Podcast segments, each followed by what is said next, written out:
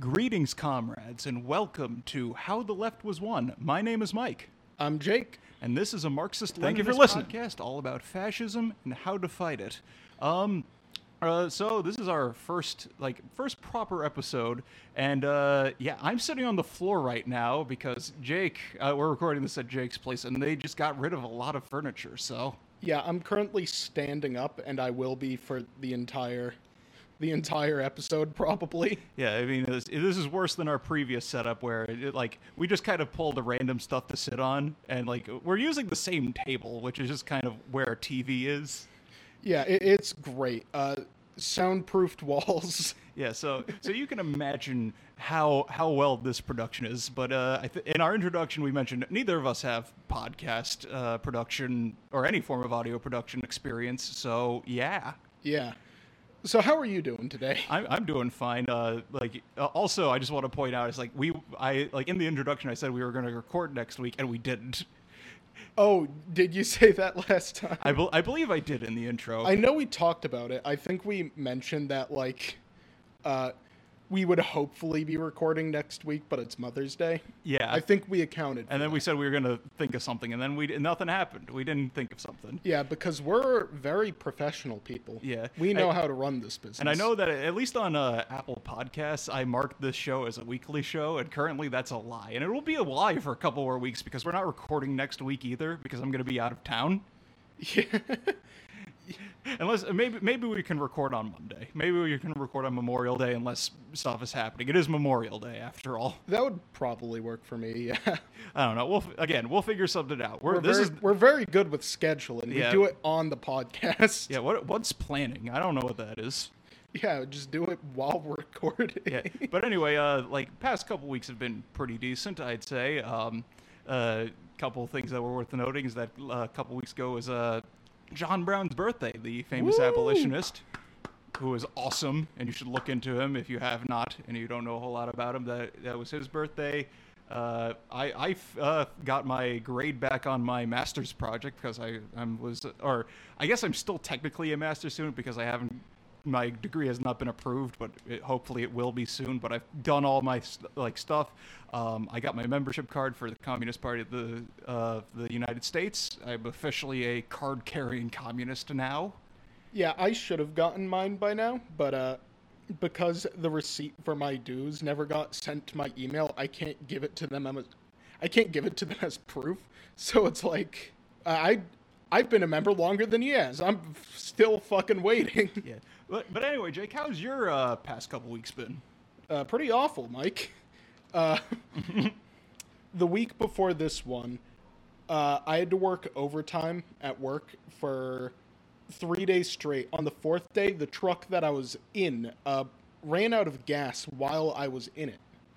So that took extra time, and I, you know, still didn't make it fucking home on time. So that's great. Yeah, but anyway, um, as this is our uh, first proper episode, uh, I think in our intro I mentioned that I, I know more about like practical stuff, like like more like history. I'm not like the biggest history buff, but I know a lot of particularly weird history. Whereas Jake is more of the theorist guy, and today we're talking about uh, theory, particularly fascism. Like Jake, Jake knows what words mean. So Jake, tell tell us the words that we want to know about and what those words mean. All right, yeah, let's do it. So, I'm going to be the host for today. Uh, today, we're going to be discussing the theoretical points of fascism. Originally, I intended to use a lot of quotes from fascists throughout history, but then I realized they're all fucking liars anyway, so that'd be pointless. what fascists lie? Who- Who could have thought? I can't believe it. And when they're not lying, they're just absolutely absurd what they say. Uh, outside of a few lines I have in the script towards the end, uh, I'm probably not going to be referencing what they say that much because it's not very helpful generally. It's just a lot of slurs. I've decided that for our first episode, we're going to be reading and discussing from Umberto Eco's 14 Points of Fascism in his work, Er Fascism. If you don't know, he was an Italian who lived under Mussolini, so you know, uh, first-hand knowledge there. yeah, yeah, the, the the fascist. yeah, Yeah, like he coined the term, right? pretty much. Yeah. Uh, I Actually, I don't know if he coined the term fascist, but he is the first important fascist in the sense that he was the first like dictator. He was the first person who called himself a fascist. I, I would argue there were probably fascists before him, but he was the first person who like who first big fascist who actually went by the term fascist. Yeah, exactly. So Umberto Eco, he's uh he's broadly on the left, but he isn't a Marxist. So at the end, I will also be drawing in from uh, another source just to uh, give some more meat to chew on, because I think that his analysis does leave out something. All right, so before we get to the points themselves, I thought this paragraph from his work would be helpful. He says it right before he gets to the points. Fascism became an all purpose term because one can eliminate from a fascist regime one or more features, and it will still be recognizable as fascist. Take away imperialism from fascism, and you still have Franco and Salazar. Take away uh, colonialism, and you will still have the Balkan fascism of the Ustashis. Add to the Italian fascism a radical anti capitalism, which never much fascinated Mussolini, and you have Ezra Pound. Add a cult of Celtic mythology and the Grail mysticism, completely alien to official fascism. Uh, I think that might be sarcastic because uh, obviously the Nazis had like a lot of occult elements with like Germanic paganism, so I'm not sure if he's being completely serious with that point. Uh, and you have one of the most respected fascist gurus, Julius Evola. I'll also just say before we start that most of these points follow into each other, so a lot of them are interconnected. Yeah, yeah you mentioned Ezra Pound for a second. I believe I've heard that name before. I think I see like neo Nazis quote him on Twitter. They post like a meme Yeah, of like one of his quotes, uh, like to try and like argue that uh, Germany was like justified in the in the war effort and they were actually the good guys. And then you point out, hey, this guy was this guy was a shill for Mussolini. Uh, yeah, that's generally the case. Like, hey, uh, I'm gonna quote this guy to justify the Nazis.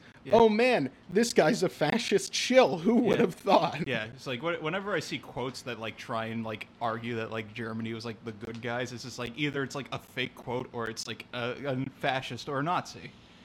Yeah, I've seen like quotes like from supposedly from like uh like high-ranking like m- American military guys like generals and stuff, and it's just like it's just like we should have been fighting the eh, we should have been fighting with the Nazis, and then uh, you- like you Google it and it's just like no, this is just something that someone made up on Stormfront.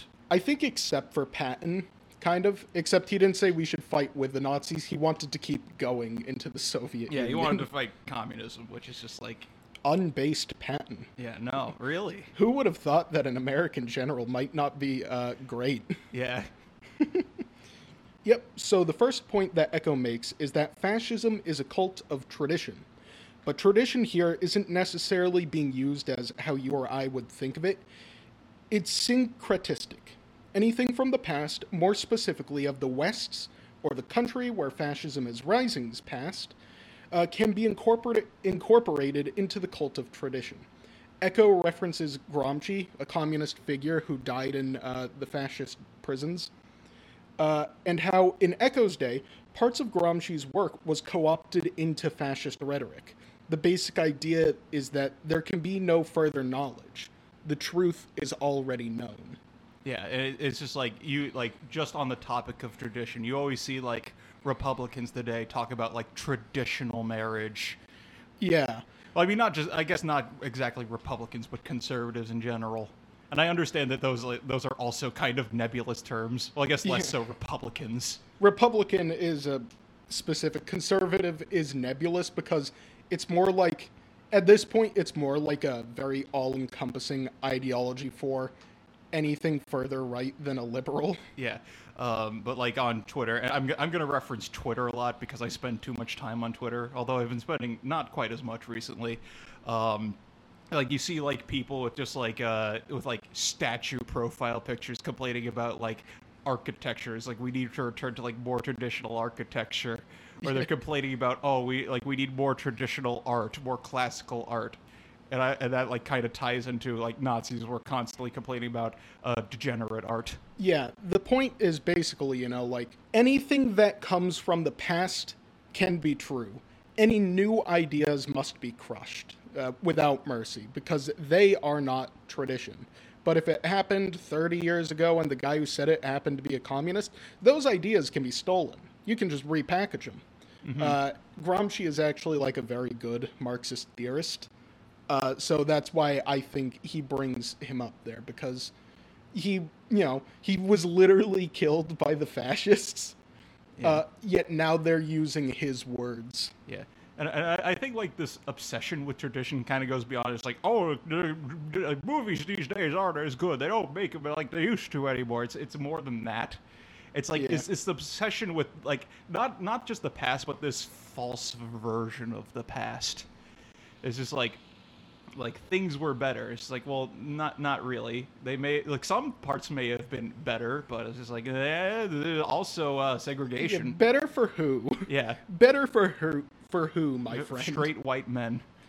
Yep. Uh, as is always the case. Yep. Uh, so the second point follows from the first the rejection of modernism. Conservatives will sometimes say something to the effect of phone bad, but that isn't what's being talked about here. Technology is fine by them. What it means is that it rejects the modern capitalistic way of life in the desire not for the future of socialism, but the past of feudalism, rejecting the Enlightenment. Uh, yeah, yeah, and like uh, just with modernism, I get like, does Jordan Peterson complain about modernism or post? I think it's postmodernism. Postmo- yeah, he complains. Postmodern neo Marxists. Yeah, yeah, but it's just like it's the same. It's the same thing. It's just like they just replaced modernism with postmodernism. You're Yeah, just they, they complaining. added about, a dipshit word in front of it yeah, that it's just nobody complaining. About, understands. it's complaining about the new thing. Yep. Yeah, without actually trying It's to understand postmodern neo-Marxism, the Yeah. great replacement. cultural Marxism, Cultural Marxism is just repackaged cultural Bolshevism. which is what the Nazis said. Yeah, uh, about uh, Jews and how every communist is a Jew Yeah, it's just and like, every Jew's a communist. it's like, hmm. It's just like, why are these words the same? Yeah, it's. Hmm. I wonder what's going on there. Why, why is your rhetoric identical to Nazis? To what the Nazis said? Hmm. Uh, No relation, obviously. Uh, Yeah. Everything's fine. Our public intellectuals, they're all fine. None of them are fascists. Fascism's dead. Everybody knows that. uh, so the third point is the cult of action for its own sake. Action is itself good. Thinking is bad, because that's for nerds and liberals. Intellectuals were seen as being part of a liberal or Marxist intelligentsia and had to be taken down. And like, obviously, today there's this like this this distaste um uh for academia and higher learning among like the right, the far right, and uh, conservatives now because like, like, oh, they're brainwashing the kids. Yeah, it's. I think that's like a very relevant point to what we're seeing today, which is just like they all focus. Think of like how gym bro culture is always. um it, It's usually like a, a far right thing, although there is like a growing left wing, like uh not movement, but like culture for some people who go to the gym. Swolitarians, let's go, buddies. Yeah, but it, it's just like, and like you said, the obsession with action. It's just like I see like this impulsiveness among the right, particularly this like, um, and this is a kind of, like not exactly the best example, but it is an example. It's just like you see like uh, conservatives post like memes of like shit, and it's like a, like a fake quote. Like who was it? Was it Tomi Lahren? Like this was years ago who posted like a fake quote, and people are like, no, that's fake. Yeah, probably. It was Yeah, probably like yeah. I see people like post like uh the fake Voltaire quote. It's just like to learn who rules over you, simply figure out who you're not allowed to criticize. Like no, that wasn't Voltaire. That was a neo-Nazi. Or just like um like with trans people, just like recently there was this uh trans uh boy who was forced to compete with women because or with girls in like wrestling. And uh, because the like Texas law was just like, hey, well you're like we're like un- legally you're a, a uh, you're a girl, so you got to compete with girls. And it's just like, no, I want to compete with boys. And like, and then uh, like lots of transphobes are complaining. It's just like there, it's not, it's not uh, brave women. It's just men who who want to beat women. It's just like, no, th- like this is literally what you want. This is this is That the result is- of your policy. That is what you want. Sorry to tell you this, but uh, they did exactly what you wanted and you're just not happy with the outcome. Yeah. The kid even asked. Yeah, it's just like it's the impulsivity in implementing the policy, and then the and then uh, the impulsivity in complaining about the result without understanding what why this was the result. yeah, exactly. It's fucking bullshit. It's all bullshit all the way down. Yeah, it's like so many like politicians, and, and this like applies to like Democrats too. Like they'll they'll like try and like like uh, bring about bills and pass bills that are just like they don't understand, particularly ones that have to do with like the internet. Oh yeah, uh, I remember when uh, what was it? Uh, Ajit Pai, the fucking, fucking- yeah, net neutrality yeah. did away with that. I remember that wasn't there like some uh, liberals who were like, "Oh yeah, that's fine, whatever." Yeah.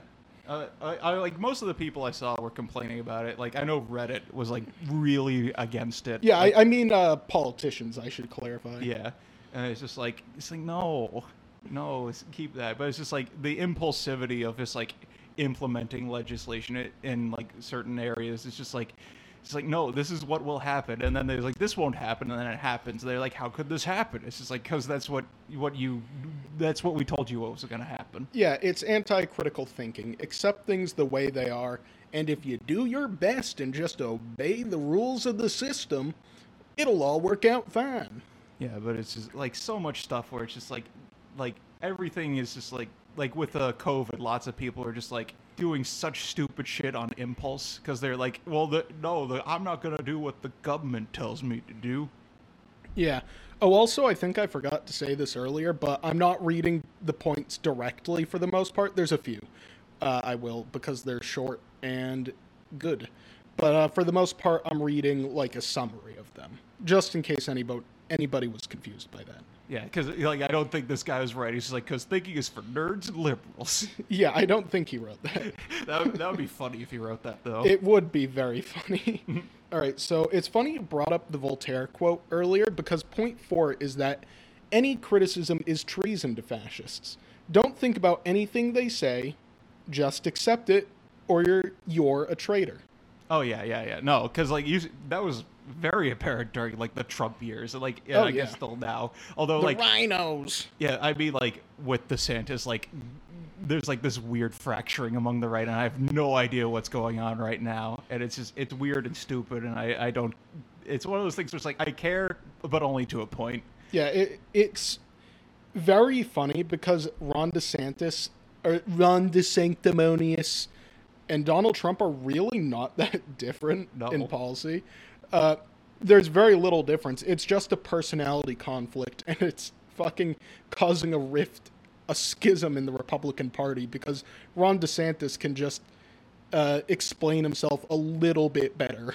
Yeah, but it's just like, yeah, like so many people got declared RINOs. I remember, uh, what, what, what was Trump's lawyer's name? Michael Cohen. Yeah, Michael Cohen. Like, Yeah. people like were throwing him under the bus. Like they like they were so mad at him for like talk like going against Trump. Like, area. It, it was a big thing. yeah. It was great. I love it. Yeah, no, it's just like so much shit. It's just like so many people like came out like against Trump, and it's like, no, we can't. Like this now, you're a traitor. Yeah, it it really is a thing that just criticism at all is seen by the far right as being uh, literal treason, and I find it uh, very interesting to compare that to the left, or at least the Marxist left, where criticism. A lot of people will say that Marxism is the elevation of criticism. I don't. That's obviously not entirely correct, but it is largely true. You know, you have a lot of critiquing going on, not just uh, between like the historical theorists, but in the modern day. That is essentially all the left does with itself. Yep. Very funny uh, to compare because I think neither are great in terms of like how the online left behaves. Uh, and obviously, I don't love uh, what the right is doing because I never love what they're doing unless it's imploding. okay, so for point five, I'm actually this is one of the ones that I'm going to be reading out word for word, not my own summary, just the quote. Besides, disagreement is a sign of diversity. Ur fascism grows up and seeks for consensus, by exploiting and exacerbating the natural fear of difference. The first appeal of a fascist or prematurely fascist movement is an appeal against the intruders. Thus, Ur fascism is racist by definition.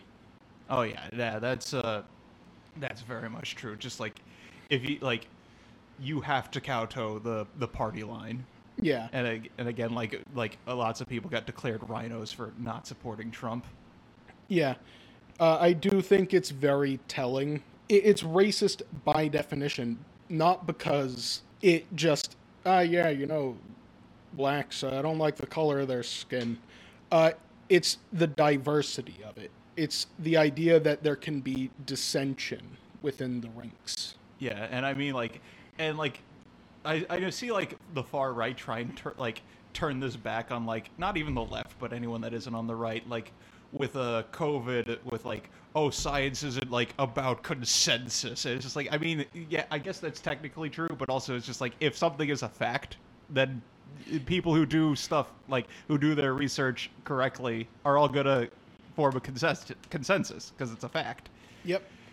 It, it like it isn't the same thing when a group of scientists have a consensus and like based on like a lot of research like all Yeah. independently that's different versus what they do, which is obviously, you know, just fucking make something up and then everybody has to believe that or they're secretly a communist.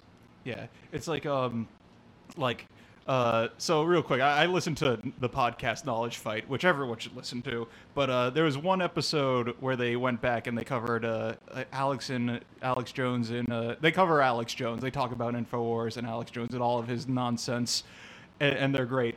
And uh, they they covered an early episode of infowars where he where alex jones interviewed noam chomsky and i don't know what your opinions on noam chomsky are jake Eh, he's, you know, he's an anarchist, so obviously I don't agree with him on everything, but generally pretty pretty milk toast. Yeah. Kind of a liberal, Yeah. honestly. Yeah, but this was this was in 2002 where not everyone knew who Alex Jones was, but uh, everything like the interview goes great. They're agreeing on most stuff because uh, like Alex Jones is kind of like like misconstruing his own position on stuff to make it seem more reasonable to Chomsky, and then like.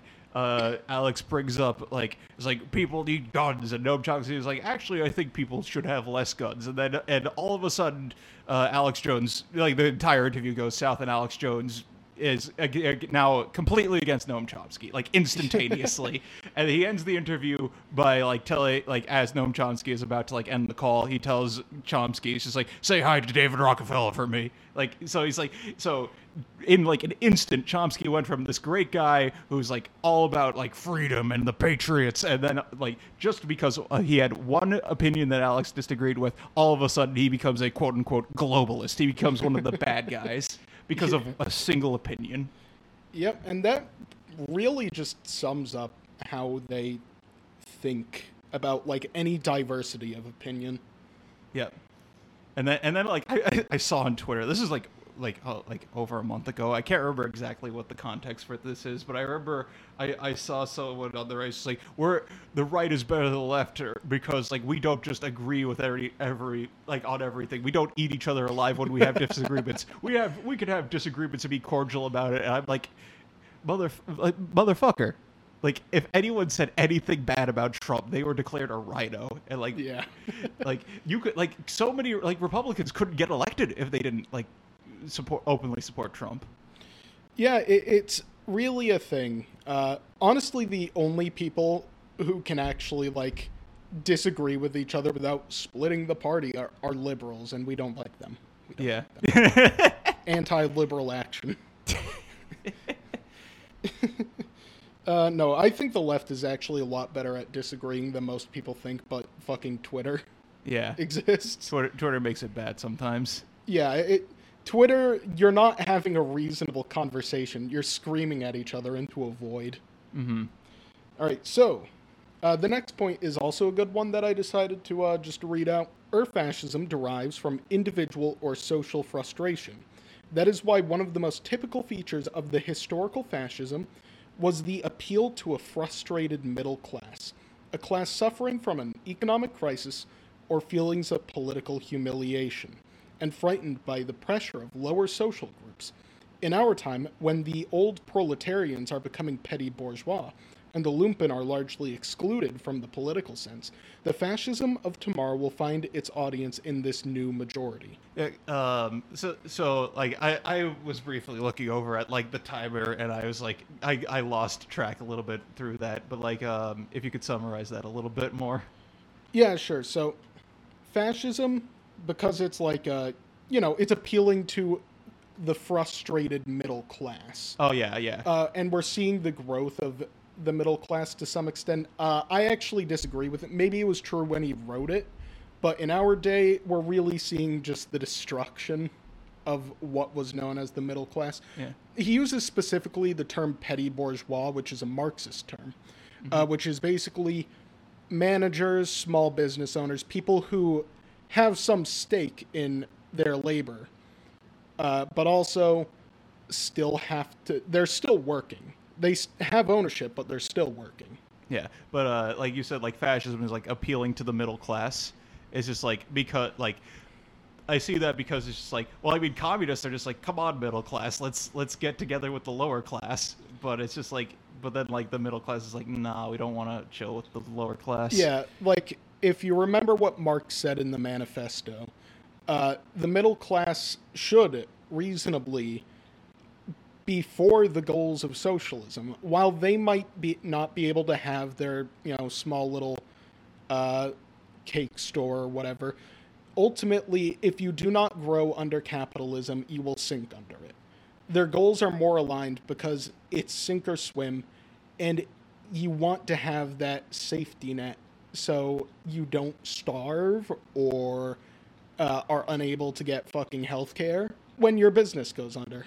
Which Yeah. obviously doesn't necessarily happen, but uh, it, it's very much in their interests. But at the end of the day, the middle class fears more than anything else becoming proletarian, uh, to become a worker. Yeah. But uh, like just with the idea, it's just like of fascism appealing to the middle class, like because they tell like fascism goes is just like yeah you have problems and it's not it's not capitalism which we're in bed with. Yep. It's it's just like it's like it's immigrants or black people or or something like that or it's or it's them Yeah. Jews Jews that's what that's what that means. Um, but it's just like I remember like hearing about Ashley Babbitt, um, the the woman who was shot Yes, at, uh, uh, at the Jan- January sixth uh, uh, insurrection by Capitol Police.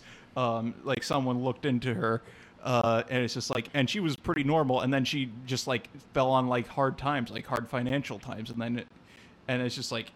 She just needed someone to blame, and then she just went down this rabbit hole of conspiracy theories. It's just like, and like, financial like hardship is just like like lots of people in the middle class are just like they do well for themselves and then one thing goes wrong and then everything is fucked for them Because there's no there's no form of safety net at all like um like uh my family is just like we're we're decently well off like still like not as m- much as we used to be but like um uh, we still have like a decent, a nice house. Uh, m- like my father, he had a medical emergency, which cost us a lot of money. He then uh, quit his job. He's now like semi-retired. He's doing part-time work, but he's he's still 72 and he's still working, and he's like to like pay for bills and like so that we can still have our house.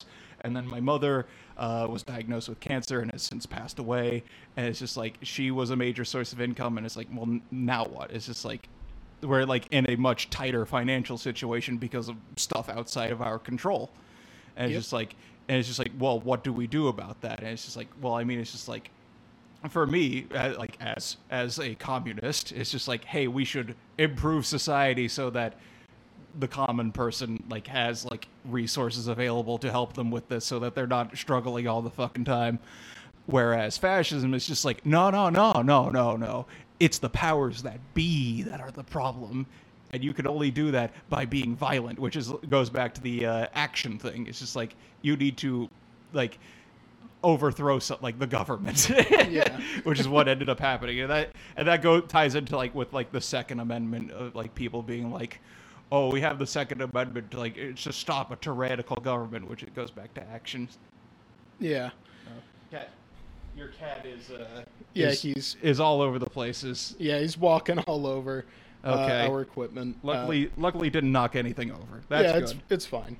But yeah, so I think it is very telling that you know we use the term middle class instead of you know, but because what what makes you middle class, right?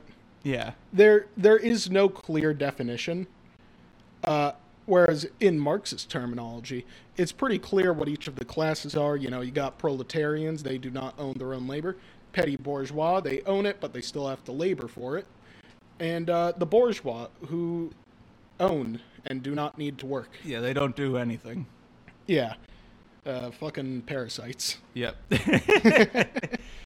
And I think it's telling that the fertile ground for fascism is the middle class. And obviously the uh, the bourgeois, the upper class, they obviously have a vested interest in fascism too, but I will get to that later. That's part of uh, what I'll be talking about after the uh, after the points. Uh, so for those keeping track, we're on point seven now.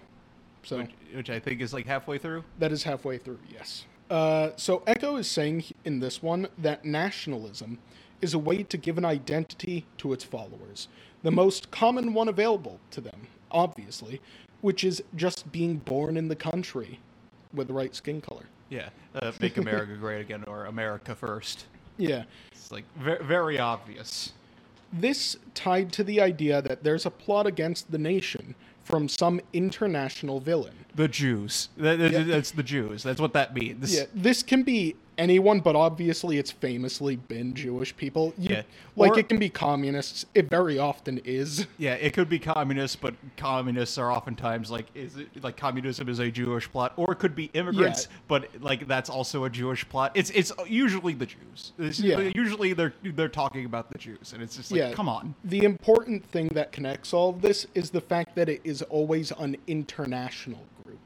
It's not just like the Jews existing. They're seen as an international force. Globalist. Yeah, that are putting the country, the nation rather, under siege. Yeah, and it's just like like a, like obviously uh, like I mentioned America first, make America great again. It's just like it's always about the like we want to be sovereign. It's just like we don't want to like be beholden to some higher power, like like the like the rest of the world. Uh, not higher power, but it's like and then they and then they are just like oh the U.S. needs to do this here. We need to invade Iraq. Yep.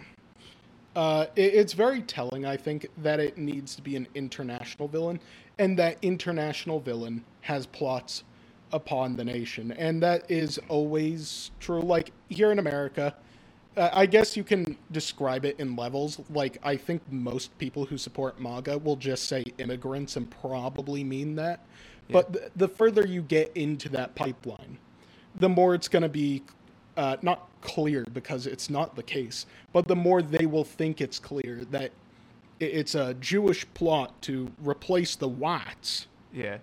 It's, it's just like I remember like I was arguing with someone on Twitter. He's like complaining about globalist bankers, and I'm like, just say Jews. They're like, no, I'm not. I don't mean Jews. Like, okay, but someone, uh, the person who told you about the globalist bankers, definitely meant Jews. Yeah, they they knew what they meant. Yeah. You might not know it means Jews, but a lot of other people know it means Jews. Yeah. You're just stupid. Come on, think a little. Well, you're more stupid than the other people who do know it means yeah, Jews. you're the dupe. Yeah. You're the dupe. Sorry to inform you. Next up, basically is the very well known phrase at this point that the enemy must be both strong and weak. Yep. Yep. Strong so that the people feel scared of them, but weak so that they think they can overcome this great threat.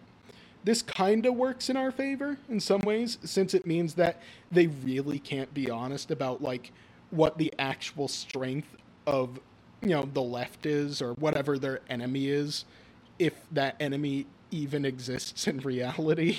Yeah, it's just like it's like uh, the obvious example is Biden, which I mean we don't like Biden, but for completely different reasons. We have the good reasons. yeah, it's just like, uh, but uh, it's just like it's always he's senile, but then also it's just like he's like this, like he's trying to, like he's part of this grand conspiracy to like steal, like he stole the election through like sh- like clever manipulation. It's like how could he be both like not know what planet he's on and then also be able to run something that sophisticated. Uh, it's because uh, he has she bucks. You know, he's going to institute Marxism Leninism with uh, Xi Jinping thought. Yeah, I, I kind of want more examples than like Amer- Amerocentric ones, but I mean, it's just like we're Americans. We don't Yeah. we don't know about the world outside of America.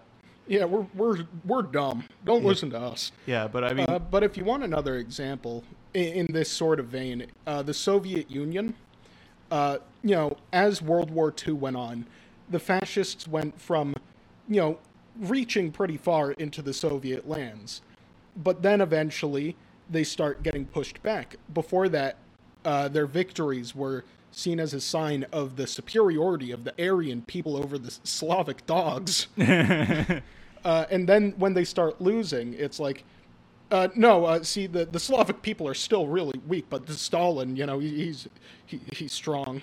Uh, Yeah. it- it's actually kind of funny. Um, Hitler changed his opinion of Stalin over the war. He was like, "Yeah, Stalin, he's a strong man. I'm gonna send him to like a villa somewhere where he can live out the rest of his days uh, after we kick his ass." And then Stalin's opinion of Hitler never changed. It was always just, "We're going to shoot him and everyone who works for him." Uh, not to say that Stalin's great, but I mean, no, I love Stalin, but uh, but that's it, it's just very funny how once Hitler started losing, he's like, "Nah, I respect him now," whereas Stalin just kept the same opinion the entire time. yep. But yeah, that's another example of that sort of uh, behavior, weak and also strong. Yeah, it's like they're strong, but also we're definitely gonna win. Yeah. There's no way we're gonna be able to lose, guys. I don't even know why we Yeah, why you would yeah, suggest it, it's that. it's like we need people to fight against this, but also, yeah, you, like you like you fight against it, it's no, no big deal. You can like you can like we need you to fight against it, but you're not gonna get hurt because they're weaklings. But we definitely need you to fight against it. Yeah. Like, we'll win, no doubt. But come on, if you don't fight, oh, We're fuck. gonna fucking die. Oh, Jesus Christ. So, point nine is basically this idea that to fascists, life is permanent war to get rid of the enemy. But obviously, this essentially ends up implying that after the fascists win, there is no more enemy. So, the war can't, it's a contradiction, right? Yeah. The war can't be permanent. Life cannot be permanent war if you can win. Yeah, uh, and like uh, this is something that I've thought about before, but it's just like the fall of the Soviet Union was the worst thing to happen to the right because it's just like there's not like because like for decades it was just like like the scary communists oh like in the Soviet Union, the the fucking pinkos. It's It, like it was a, a great victory for them, but it it also means that they lost a huge amount of like propaganda. Yeah, it's just like the like, and I mean like obviously they still complain about communism, but it's just like they co- they call everything communism. They call shit that's like very clearly capitalism communism. Yeah, they have no idea what they're talking about yeah. for co- the most part. communism doesn't mean anything if someone on the right says it. It's just it's just a Yeah. fucking word. And It's this noise that's there's coming out of. China, but China doesn't uh, it doesn't fill the same place the Soviet Union did.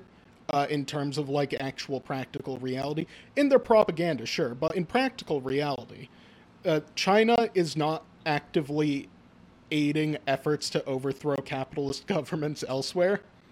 Uh, China isn't trying to do that at all. Yeah, but I mean, it's just like th- think of like it's just like okay, so let's let's say the right kicks out Jews and Muslims and quote unquote illegal immigrants. When they say illegal immigrants, they just mean all They- they immigrants. all, I, yeah. I, I saw on Twitter recently. Again, there's me mentioning Twitter again. Like some uh, Republican was just like, "We just want to stop illegal immigration," and then like so many people, their replies with blue check marks were just like, "No, we want an end to all immigration, or we want to outlaw all immigration. We need a total moratorium on immigration." Or, or sometimes they'll cite it's like, "Oh, we need to do what we did in the '50s," with the, and uh, that's a reference to uh, Operation Wet and I'm not going to say the rest of that word because it's a slur.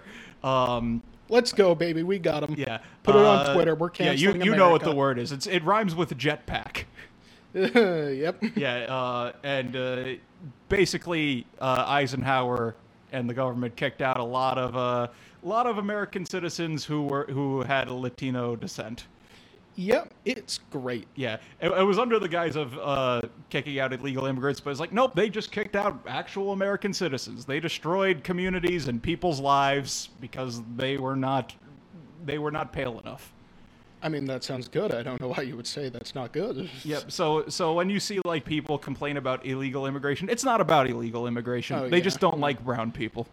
They fundamentally despise anyone who looks different from them, and everything else is a smokescreen. Yeah, and like w- once they get through like the Jews and the Muslims and the uh, and the immigrants, The Irish, then. yeah, then, Then it's the Italians. Yeah, then the Italians. Then it's just like one like with like obviously there's the Christian nationalist movement now that's going on. It's just like well, let's say America does become a Christian theocracy. Which denomination is going to be in charge? because the Catholics aren't going to be it. like lots of like the theocratic fascists you see like Matt Walsh, Nick Fuentes, uh, like Liberty Hangout. It's like they're Yeah. all Catholic and they're all like big and it's like we wanted to be a Catholic theocratic uh, fascist like uh, society and it's just like that's not gonna fucking happen, you morons. It's also funny considering the history of America has a lot of anti-Catholicism, Yeah. generally tied up with race, because of course it fucking is. Yeah, because Irish Yep, the Irish uh, and the, Italians. and Mexicans. Polish, I believe, Yeah. German. I believe a lot of the German immigrants were German? Catholics. Oh, maybe, maybe back then. I don't think Uh, Germany it- is. I think Germany is more Protestant now. I could be wrong Uh, about that. I it's more Protestant today, but during the time when that was happening, it was uh, a big old uh, civil war of sort. Well, not even a civil war. It was a war between the German powers, between Catholics like the Holy Roman Emperor, yeah, uh, versus uh, the Protestant powers. yeah. So they fought a war. The Catholics pretty much lost, and so I think a lot of the Catholics coming over were Germans. Yeah, yeah. And I mean, we we've been watching Hellsing Ultimate Abridged, which has which has lots of commentary on uh, religion, particularly uh, the relationship between Protestantism and Cath- and Catholicism. And uh, this is not we haven't watched this episode yet, but there's a fucking fantastic joke in a in not the, I don't think the next episode, but I think the one after that, uh, which we should watch later today after the after we're done recording. Yeah, for sure. Yeah, but uh, but yeah, uh, yeah, it's like Catholics are mostly Irish, Italians, and Mexicans, and obviously Polish, and all of those like have kind of historically been discriminated against in America. Yep. But, uh, particularly Mexicans today, but obviously in the past, Irish and uh, Italians, uh, like Irish, need not apply. And there's obviously that, that connection. And I know that when JFK was running for president, It, uh, there was a big thing because yeah, he they're was like, he, he- he's just gonna be beholden to the Pope, and he was like, no, I won't. no, Yeah. no, no, I will not listen to the Pope. I will not listen to the Pope. uh, but to get back to the point, uh, so the permanent war thing, you know, it's contradictory. I like to tie that to how. Let's tie it to the fucking Catholics here who want a theocratic dictatorship. They're so enthused about the country, they love it so much, but the country hated them for most of its existence. oh yeah, no, like it's it was bad at points. Yeah. So, in a kind of similar way, uh, the permanent war can never really be achieved because at some point you're going to have to sort out all of those divisions that you've buried. You, we buried the Catholic hate for a while now, but once they actually, if if they actually manage to win and fucking conquer the world or something, what next? They're going to start eating up all of the old groups, and it's going. The Catholics are going to be one of them eventually. Yeah, it's just like yeah, the cat the Catholics like after the after like trans people are killed, after immigrants are all kicked out, after um, after the Muslims are kicked out and all that, it's just like okay, well now the atheists are gonna go, or like they're at least gonna go into hiding, and it's like okay now it's the Catholics, and then I don't know like and then the Protestant groups will infight, and I don't know which one would come out on top. Probably Baptists, I think. Uh, Who knows? They're they're all stupid. Yeah, and then and then the Northern and Southern Baptists will fight, And then uh, the fucking uh, the doctrine of 1871 versus the doctrine of 1879. Yeah, uh, yeah, yeah. That fucking joke. I think I sent you a variant of that joke. You did. with uh, but Yeah, it with was- communists. yeah. and it's like, yeah, It's true. So, the next point. One thing that is present in not just fascism, but basically reactionary ideology in general, is this idea of elitism. The citizens are, of course, the best people, only the best. But the party me- members are better than your average citizen. People who join the party, you know, they they get a leg up. But then there's the party officers who are, you know, they're better than the party members at large. Oh, but then eventually you're gonna get to the leader, and he's better than everyone. Mm-hmm. Uh, the people are strong, but, but they're not strong enough to just do it themselves.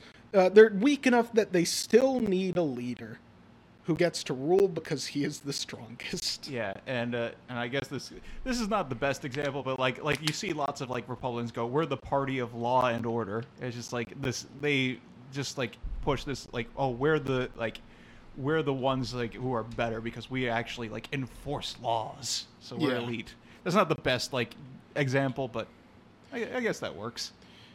Yeah, uh, it, it's one of those things like this is something you'll sometimes see applied to the Soviet Union.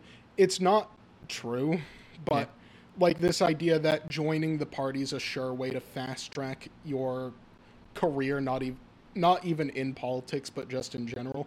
Uh, and sure, being a member of the party would help, but uh, it, it wasn't like to the extent that most people think. Because if you're joining the party, that requires like you to do a ton of shit, a lot of service for your community. Uh, whereas if you're joining uh, the Nazi party, Yeah. it is just true that if you are higher up on, in the party's list, you get more rights. You get to be an individual. Yeah, but it's also like this obsession with like the the like the higher ups like in the party. Like with Trump, you saw lots of people like argue that he was like somehow like divine in some way. Yeah. Uh, like the fucking God Emperor meme Yeah. or whatever. Yeah, or just like with Hitler, like like there's this weird obsession with Hitler. Just like um, I know that there's like this species of beetle that like their scientific name was named after uh, Hitler, and it's extinct or almost extinct. It's like critically endangered because like neo Nazis have been like obsessively collecting it. And it's like Oh, it's a fucking beetle. It, yeah, it has Hitler's name, but it's like doesn't have like any like It inherent a- connection it- beyond it's a that. bug. Yeah, it's just a fucking bug. Yeah, it has Hitler's name on it, but there's like there's no inherent connection with Hitler aside from that. Is that someone just gave it Hitler's name? It's like, why are you obsessed with it? Yeah, so really this elitism is like a a strong sense of hierarchy. And I think that's like it, it's one of those things like you'll notice it even more when you see like their fucking phenotype charts or whatever. Oh yeah, The elitism uh, extends into every like facet of the fascist mindset. Uh, moving on, this point is long but important, so I'm going to steal a line from it. Uh, in every mythology, the hero is an exceptional being, but in Ur fascist ideology, heroism is the norm. This cult of heroism is strictly linked with the cult of death. It is not by chance that a motto of the Phalangists it was "Viva la muerte," in English translated as "Long live death." Basically, you tell everyone they must become heroes. I quote ended there, by the way. yeah, You tell everyone that they must become heroes. And to be a hero means that you need to be able to accept death. In fact, they're impatient to die because of it. A heroic death is better than any kind of life. yeah. You you have to be willing to lay down your life for the cause. Exactly. Yeah, because you will be a hero, and and uh, I, I'm like I kind of mentioned this. We watched uh, the the new, uh, or I guess somewhat new, uh, uh, All Quiet on the Western Front movie. Yeah. and I brought up it's just like at that time there's like in like pretty much every country at that time where it's just like, hey, you're gonna be a hero and go off to war. It's just like it, you don't you want to fight for your country? Don't you want to be a hero? Don't you want to fight for the fatherland? Yeah, it, it's one of those things like like why are you doing this? You don't need to be fucking running into the fucking trenches with a spade in one hand to try and win. Yeah. uh, because you're not going to get anything out of that. Why is being a hero good? I'm asking that as a philosophical question. What is Yeah. the goodness from being a hero if you die? Yeah, it's just like I, I've gotten to the point where it's like I, I don't believe in heroes. I like there are definitely people who show heroic qualities. Yeah, but I believe just- hero is a quality. It's not a person, Yeah. so to speak. Yeah, unless unless you're like uh I don't know that that who was the guy who like saved people's lives at like he was like a conscientious objector. Uh, Desmond Doss. yeah, like uh like he would just like crawl out onto the battlefield and like bring injured soldiers back and it's just like okay maybe, maybe Yeah, that uh, guy. yeah. Like he certainly has heroic qualities. Yeah. You know, Yeah. I, I wouldn't. I don't mind people calling him a hero, but there's this weird uh, desire in a lot of people to be a hero. Yeah. When it's perfectly fine to just live a life. You don't need to die heroically or Yeah, something. and lots of the people who get labeled heroes is just like, like they didn't necessarily do it like because like I am I am going to save the day. It's like sometimes they did it out of desperation. Some sometimes it was because they had like a true conviction to, towards achieving something for Yeah. something they truly believed in. But like at the same time, it's just like they made mistakes. Um, they knew that there's like like they may not make it out. Like it's just like it, it goes beyond just like oh people are heroes. It's just like yeah again people can display heroic attributes, heroic traits, but I, I don't really believe in the concept of heroes in Oh, real yeah. life. yeah, same here. Uh, so we're actually on to the last three points now. Okay. So this one is relatively short and kind of funny, so I'm going to read it out.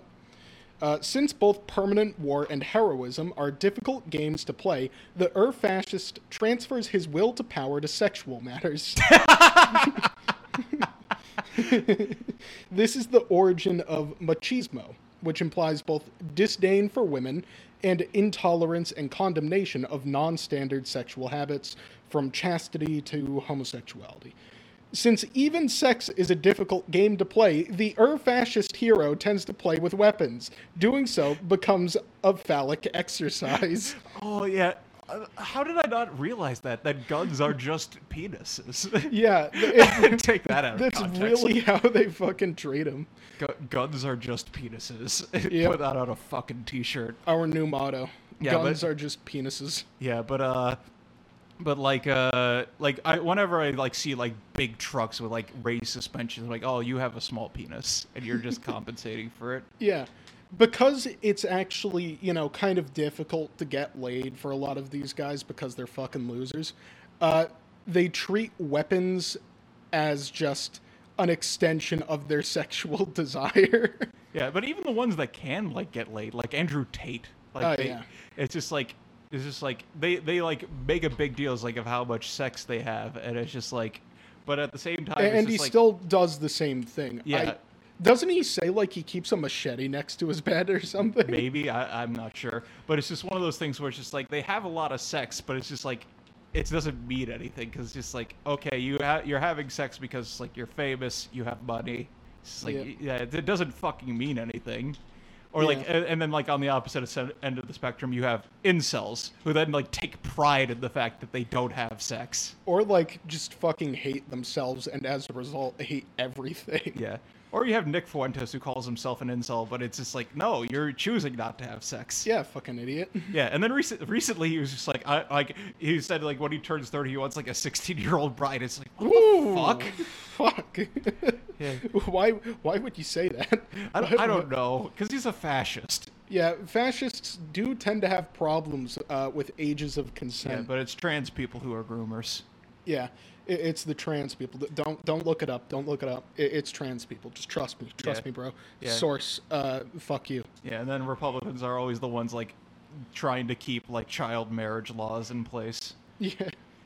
Uh, Yeah, but it, it is weird how like how how often it goes back to like sexual stuff.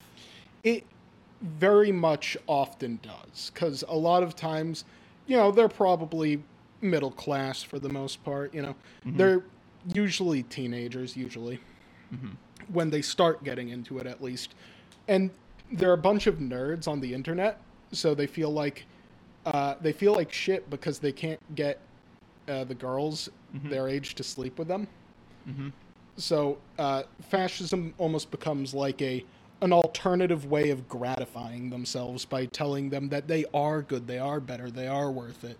Yeah. Uh, because they're so insecure about themselves. Yeah. It's great. I love America. America America's fa- fucking fantastic. Woo! Nothing wrong with America.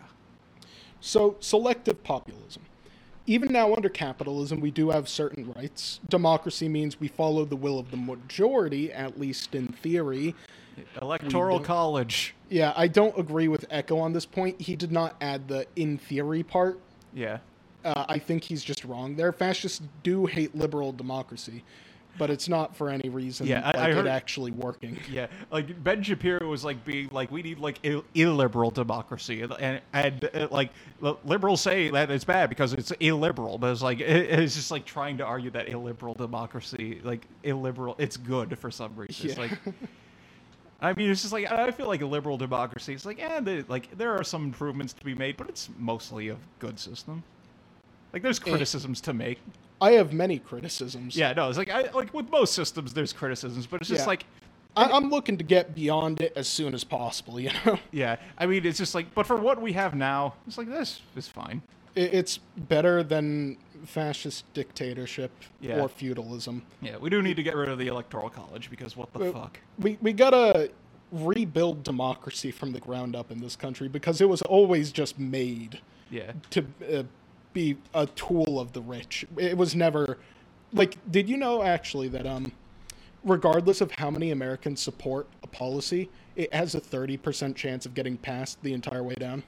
Like Oh. no matter how many Americans like or dislike this policy, for the bottom ninety percent, it correlates extremely well with the top ten percent. There was a study on that. Uh, yeah, so yeah, democracy doesn't actually exist here. We're all we're all fucked. yeah. It's just like like representative democracy. like, I I feel like we like people should be allowed to vote on bills more, but also I understand like lots of bills get passed, lots of them are complicated.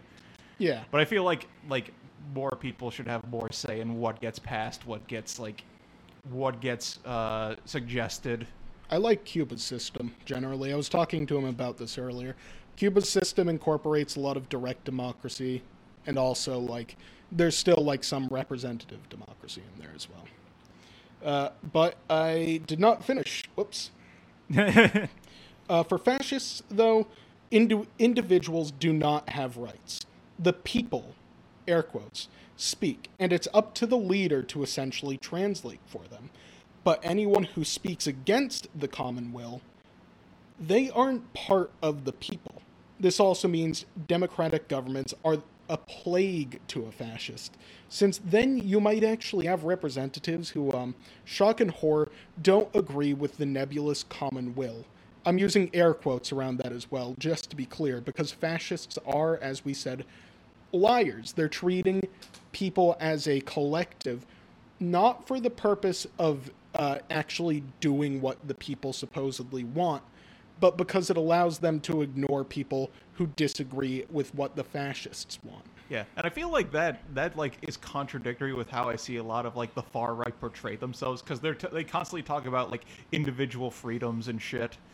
And it's just like like they like and they complain about collectivism. They very much like pr- like say they care about the individual, but then they like kowtow this this Yeah, line. they they're lying, obviously. Yeah. Because think of how many times they will say individual freedoms, but then call themselves uh, like the silent majority. Yeah. Like, except they're not. Most people in the country are liberals, unfortunately. uh, that's just uh, a fact, you know? You can't really get around that. So, what you do instead, if you're a fascist, is lie and say, no, most people agree with us, but they're being quiet. So, we're going to speak for them, which I think plays into this very well, this dynamic. Yeah. Uh, and so the last point, and then we will say goodbye to Eco. Uh, so, in his last point, Eco references 1984 in Newspeak. Yeah, the the uh the ever present reference in 1984. Literally 1984. Yep. Uh, I'm personally not a fan of Orwell for a few reasons. Uh, I can. I, I like what he did in Spain in terms of uh, grenades. I hear that was pretty good. But overall, uh, snitching on people to the British government for being black or Jewish or communists, uh, not not based. Actually, uh, pretty unbased. And wasn't he a rapist too?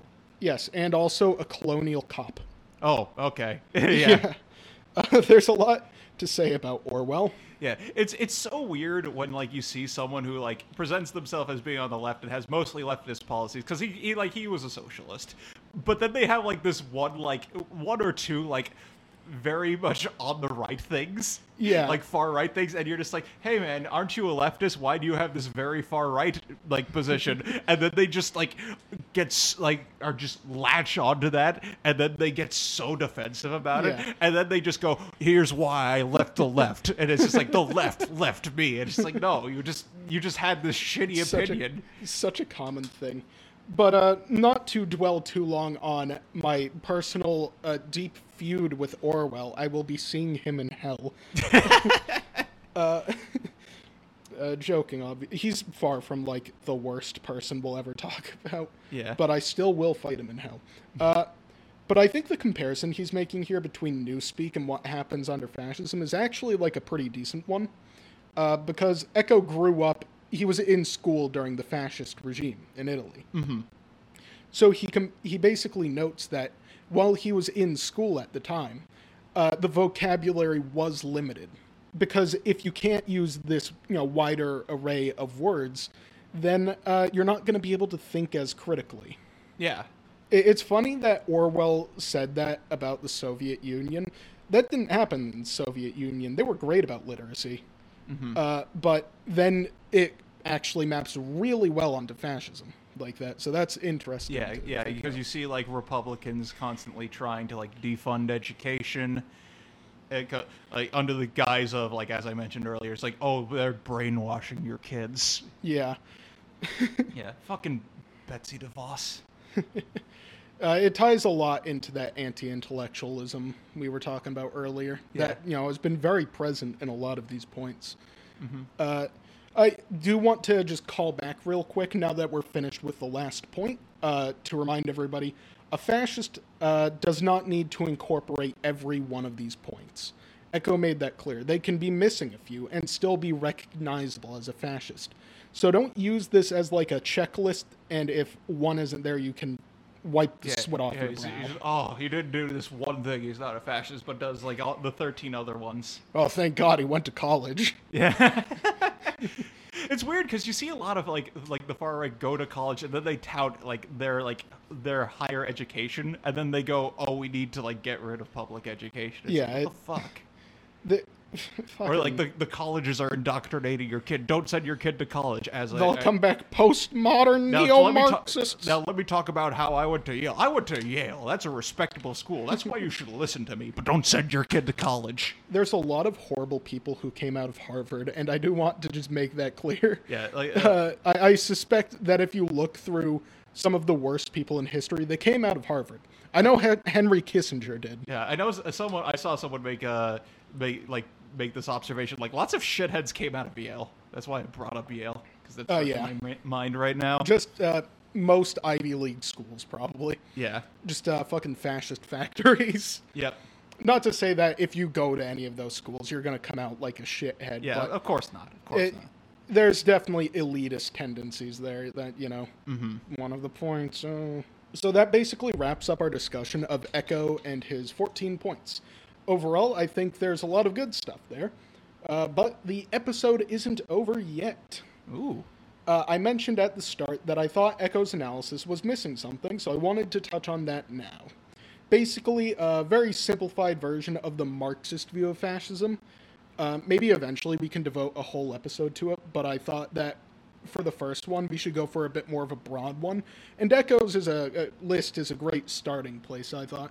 So, uh, for now, we will go to Lenin's view of fascism. Ah, of course. So, glorious comrade Lenin, Yes. uh, his view of fascism was that it is capitalism in decay.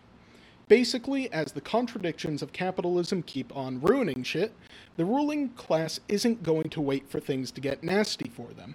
So they're not so they're going to prop up fascist groups. They're not going to wait. Fascism is not anti-capitalist or socialist. It's capitalism's last defense.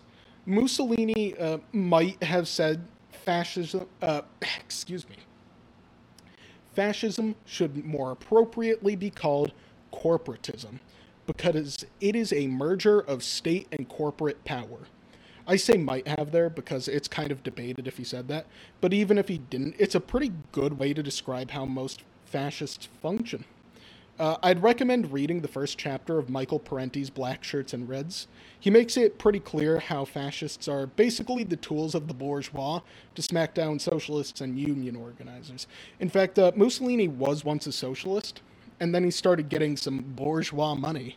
Uh, so he formed the Black Shirts and then started beating the shit out of socialists, communists, union workers. Yeah. Uh, It- guess who got arrested more? Ooh. Yeah, I, I see that today because like you see like uh people like uh like who who was it that was like doing like the Twitter files because I know Bari Weiss was who one. was it?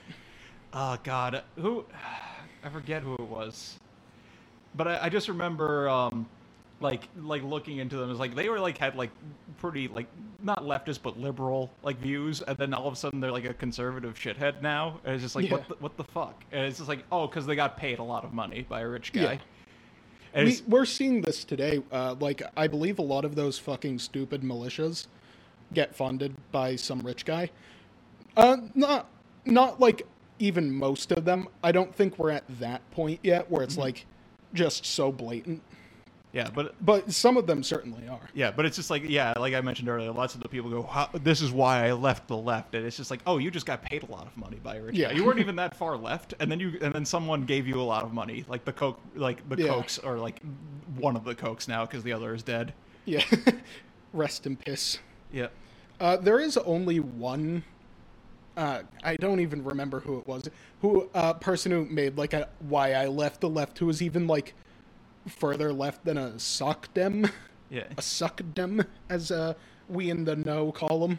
Uh, it was like some streamer, and it, they were once a member of the Canadian Communist Party or something, Mhm. and then just fucking skedaddled, and now they're fucking being a shithead reactionary leftist, Yeah. if you want to call it that. It's, it's just one of those things where it's just like I, I tell myself that it's just like if some billionaire offers me like a lot of money, I'm going to say like to like like to say right wing shit. uh, I'm gonna say no. But I don't know if, that I'm not going to do that. But if, if that ever happens to me, Jake, fucking kill me, please. Yeah. fucking kill me. Yeah, I- this will become a one man show. yeah, and I, and I like I have promised that like if that happens to you, to kill you. yeah, thanks. Yeah. So yeah. Glad we I- worked that I, I, I hope my like everyone wants to believe that their principles are as strong as they say they are, but you don't fucking know that. Yep. Like lots of people go, it's just like, oh, during the Civil War, I would have definitely been an abolitionist. Like, no, meh, Eh, the- the- eh, eh, eh. I don't know. You probably would have been one of those guys who are just like, you know, I don't like slavery, but I don't want to start a war over it. Yeah, that's far more likely for the vast majority of people. Yeah, It's yeah. especially funny when like a conservative says it. yeah. Like, no, you fucking wouldn't have. Yeah. You're fighting for the Confederacy. Yeah, no. It's just like I, I I'd like to believe that that I would turn down an offer like that. Yeah. But but then again, it's just like like as I mentioned before, lots of people are driven to like the right and fascism because of desperate situations. And like I mentioned, my family's not necessarily in the best financial situation right now. We're far from like destitute. So I, I I feel we're far from like the situation where like that's a problem. But like if my father like somehow ended up like hospitalized and it's just like oh you like it's like I can't fucking afford to like pay Yeah, for my medical bills. Koch comes, the whichever one's still Yeah, alive. yeah, it comes to me. It's just like, hey, I can pay for that if you say Yeah. right wing shit. It's like, what am I gonna do? It's my fucking dad. yeah. I want my dad to like live. hopefully uh, your prin- like hopefully we all have like conviction in our principles. Yeah. but mussolini shows that not all of us do. Yeah, the de- the devil always comes to you in your time of weakness Yep. to make the deal. except uh, he wasn't even weak during that because he's just a he was just never actually convinced of anything to do with socialism. Yeah, uh, he was always kind of like a weird socialist too. He wasn't a marxist i don't think. I think he was more like a utopian socialist as marx would have called it mm-hmm. uh, like he was pro uh, World War One, I, believe, yeah, uh, which is a weird position for a socialist to have. Uh, except, I guess not really. Now that I think about it, Lenin uh, had to say, "No, that's uh, World War One bad." yeah. Anyway, Uh, there is one last point I would like to bring up, not from Eco. Uh, I want to fight back right now on uh, the fascism is socialism farce of an argument. Uh, and to do that, I'm going to bring up an Adolf Hitler quote. oh boy. Socialism is the science of dealing with the common weal, which means health or well being. Uh, communism is not socialism. Marxism is not socialism. The Marxians have stolen the term and confused its meaning. I shall take socialism away from the socialists. so basically, uh, if, if you don't uh, get the point of me saying that, since, oh, no, look, he's calling himself a socialist, uh, Hitler's saying that he isn't any sort of socialist that we would be able to identify today, and he's just stealing the term from the actual socialists. Yeah, he's he's just sticking a label on him. Yeah. He outside of his own definition, nobody would actually call him one. Yeah. Thank you for It- listening. It's great. It's great. Well, that Yeah. about wraps us up. Yeah, I feel like that's a good uh, place to wrap up. We're like, uh, like an hour and twelve minutes. Oh, okay. Yeah. That's not as bad as I thought. Yeah, and like it cut like edits. Um, we'll probably bring that a bit down. Yeah. Like about an hour, which is about what we were shooting for. Woo! Yeah. So, uh, like we said before, we don't know how to fucking make a podcast. Yeah. I hope this wasn't too bad. Uh, I wrote all of that script. It was about four pages long. Uh, when I initially read it out to myself just to see, uh, it took about 10 minutes. Yeah. So just just so you know, uh, there's like an additional 70 minutes of content that we got Yeah. outside of my script. But anyway, uh, I guess we'll wrap up now. So you can find us on most uh, major podcast platforms. I don't know why like podcasters like list off the places they can be found on because it's like, well, clearly you found me. Clearly Yeah. you're listening to the podcast. You, found out your preferred way, Yeah, I assume. Uh, yeah, we're on uh, Apple Podcasts, we're on Amazon Music, we're on Google Podcasts or Google Music or whatever. We're on uh, Spotify, uh, we're on Stitcher, we're on I think I think it was called Radio Hub, Radio Pub, something What the like fuck that. is that? I don't know. It was it was listed on uh, Red Circle, like uh, when I was like putting it like. Uh, uploading this to like all the places it allows me to upload to is one of those. I, and I, I would I would really love if one of them was like Rumble, but for podcasts. yeah, so we're on all those. Um, we have a Twitter account, which is uh, at ha- HTLWW underscore pod, uh, because I, I wanted to type out the full name, but uh, Twitter handles can only be 15 characters long at most. Thanks, Elon. Yeah. Fuck you. Um, if you have any like criticisms, because again, we don't know how to make a podcast or do any form of audio production. We don't know what we're doing. So, and if you do, please scream at us and tell us what we're doing wrong so we can do better. Uh, you can obviously leave a review on any of those platforms. You can, or you can email us at how the left was one uh, pod at or what. How the yeah, how the left was one pod at gmail.com. I tried doing just how the left was one at gmail.com, but apparently that was taken. Really? Yeah, and I was I was confused by that. weird. I don't know. Uh, but yeah, you can find us on uh, at that if you want to send us any form of criticism. If anyone is actually listening to this, yeah. Uh, last time I checked, we had three downloads. Woo! I don't know if any of those people will be coming back, especially since I told them that we would release an episode like th- a week after the introduction, which we didn't. So I don't know if they're gonna come back because I fucking lied to them. It's great. Yeah. Lying lying's a great way to Yeah, keep an I- audience. yeah, I did. I I know I mentioned like uh like that. I mentioned that or like the that whole thing earlier, but I think I don't think I I meant to mention this, but I think I forgot. It's like I think on Apple Podcasts. I can't remember if this was a setting on Red Circle or Apple Podcasts where you can set like the frequency of it, and I put weekly, and that's just a lie right now. I also tried to mark uh, on Apple Podcasts that this was explicit, and it wouldn't let me click on the checkbox. And I was like, because like we're gonna swear, we're gonna talk about fucked up things. Yeah. Yeah, no. Uh, we should we should probably work on getting that tag. Yeah, I'll, I'll work on it. I'll figure stuff out. But anyway, uh, yeah, that's gonna be it. Uh, hopefully, with the like, we can educate like as we go on and we make this podcast. Hopefully, we can educate people as to the dangers of fascism and its rise, and hopefully, we can fight it and put a stop to it. But it, it's going to keep coming back. you, it, you have to be vigilant always. Yep. And maybe, just maybe, we can form that communist utopia that we all want. Yeah. That's not going to happen. Not yet. yeah. Uh, Anyway, yeah, that wraps up the first official episode of How the Left Was Won. I'm Jake, I'm Mike. And we'll see you guys in the next episode. All right. Thank you for listening.